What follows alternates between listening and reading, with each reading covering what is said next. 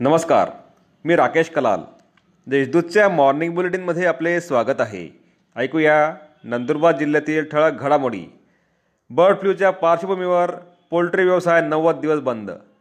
Bird फ्लूच्या पार्श्वभूमीवर नवापूर येथील संपूर्ण पोल्ट्री व्यवसाय नव्वद दिवसांपर्यंत बंद ठेवण्यात येणार आहे.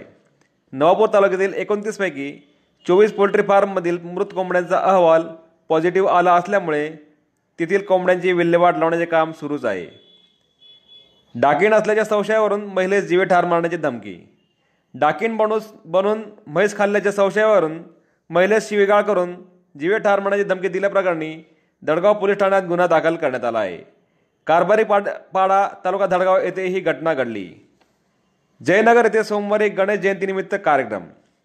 जयनगर तालुका शहादा येथे प्रसिद्ध असलेल्या श्री हेरंबा गणेश मंदिरात सोमवारी गणेश जयंती साजरी केली जाणार आहे. गणेश जयंतीनिमित्त दुपारी बारा वाजता आरती महाभिषेक करून गणेशोत्सव साजरा करण्यात येणार आहे. तसेच होम हवन पूजा मोदक स्वाहाकार आदी कार्यक्रम करण्यात येणार आहेत. जिल्हाधिकारी व पोलीस अधीक्षकांनी घेतली कोरोनाची लस. नंदुरबारतील जिल्हाधिकारी डॉक्टर राजेंद्र भारूड आणि पोलीस अधीक्षक महेंद्र पंडित यांनी शनिवारी जिल्हा रुग्णालयात जाऊन कोरोनाची लस घेतली.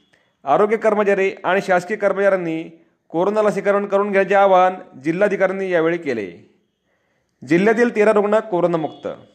नंदुरबार जिल्ह्यातील तेरा रुग्ण कोरोनामुक्त झाल्याने त्यांना कोविड कक्षातून डिस्चार्ज देण्यात आला आहे. दरम्यान शनिवारी कोरोनाचे नवे नऊ रुग्ण आढळून आले आहेत. सध्या जिल्ह्यात एकशे ब्याऐंशी रुग्णांवर कोविड कक्षात उपचार सुरू आहेत. आतापर्यंत पंचावन्न हजार शहाऐंशी रुग्णांची तपासणी करण्यात आली आहे.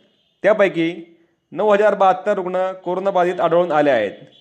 पंचेचाळीस हजार रु बहात्तर रुग्णांचा अहवाल निगेटिव्ह आला असून आठ हजार सहाशे बहात्तर रुग्ण कोरोनामुक्त झाले आहेत. आतापर्यंत दोनशे पंधरा रुग्णांचा मृत्यू झाला आहे.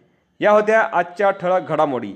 अधिक माहिती आणि देश विदेशातील ताज्या घडामोडींसाठी देशदूत डॉट कॉम या संकेतस्थळाला भेट द्या.